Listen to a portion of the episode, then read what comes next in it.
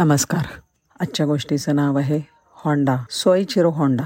एकोणीसशे सहा साली जपानमध्ये पेशानं लोहार असलेल्या कुटुंबात त्याचा जन्म झाला. दुचाकींची भारी आवड. पुस्तकं अभ्यासात त्याला बिलकुल रस नव्हता. पंधराव्या वर्षी त्याने शिक्षणाला रामराम ठोकला आणि राजधानी टोकियो गाठली. तिथल्या वर्तमानपत्रात शोखाई कार कंपनीची मेकॅनिक पाहिजे ही जाहिरात बघितली. गडी तडक तिकडे जाऊन धडकला. त्याचं कोवळं बघ वय बघून तिथे त्याला साफसफाईचं काम देण्यात आलं. पण त्याची स्वप्न फार मोठी होती. त्यांनी थेट मालकालाच पत्र लिहिलं. मला मेकॅनिकल प्रशिक्षण मिळावं असं.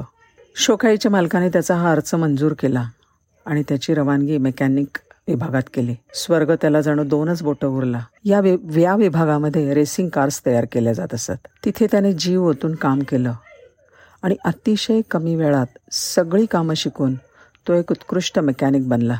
तेवीस नोव्हेंबर एकोणीसशे चोवीस या दिवशी शोखाई कंपनीने पाचव्या जपान कार चॅम्पियनशिपमध्ये नाव नोंदवलं आणि अत्यंत अनपेक्षितपणे त्यांनी ही रेस जिंकली आणि तो जिंकलेल्या कारचा मेकॅनिक होता. यशासारखं दुसरं यश नसतं.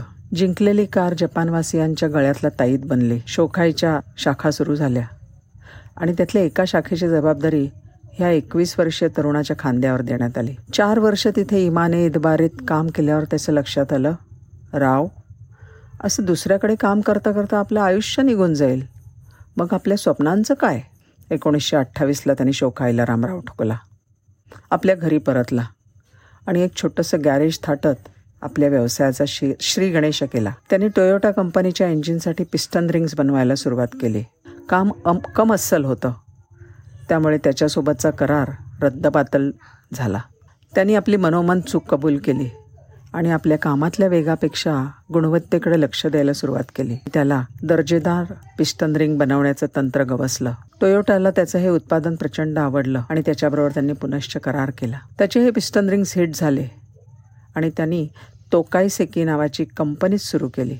टोयोटोने त्याच्या कंपनीचे चाळीस टक्के समभाग खरेदी केले पण त्याला व्यवसायाची माहिती नव्हती. त्यामुळे शेवटी त्याला टोयोटाला आपल्या कंपनीचे सगळेच समभाग विकावे लागले.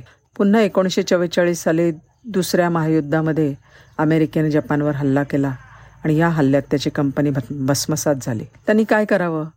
कंपनीचे उरलेले अवशेष चार लाख पन्नास हजार येनमध्ये विकून आपली खाजगी संशोधन संस्था सुरू केली. पुन्हाच एकवार तो उभा राहिला. यश अपयश यश अपयश यांचं दुष्टचक्र सुरू असलं तरी त्यांनी अजिबात हार न मानता आपले प्रयत्न सुरूच ठेवले आणि ह्या वेळेला भूकंप झाला.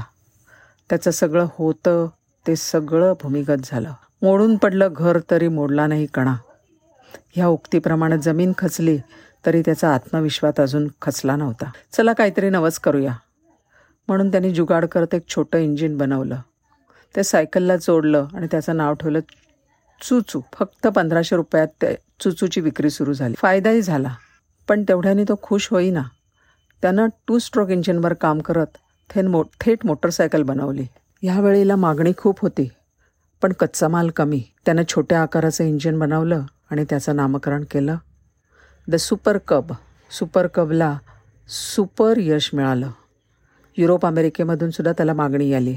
आणि एकोणीसशे एकोणपन्नास साली त्याने डी नावाची संपूर्ण मोटरसायकल लॉन्च केली. या मॉडेलचे सगळे भाग त्याच्याच कारखान्यामध्ये बनत असत. एकोणीसशे चौसष्ट उजाडेपर्यंत त्याची कंपनी मोटरसायकल विकणारी जगातली सगळ्यात मोठी कंपनी ठरली. आणि जशी जपानी अर्थव्यवस्था सुधारली तसं त्यांनी कार बनवायला सुरुवात केली. छोट्याशा गॅरेजमधून सुरू झालेला त्याचा प्रवास खास खळग्यांनी भरलेला असला तरी अथक परिश्रम बिजुगिशू वृत्ती आणि संशोधक मन यांच्या साथीने त्यांनी आपल्या नावाचा जागतिक ऑटोमोबाईल ब्रँड सेट केला. तो ब्रँड म्हणजे होंडा. आणि त्यामागचा हा आपला नायक म्हणजे सोईचिरो होंडा. धन्यवाद.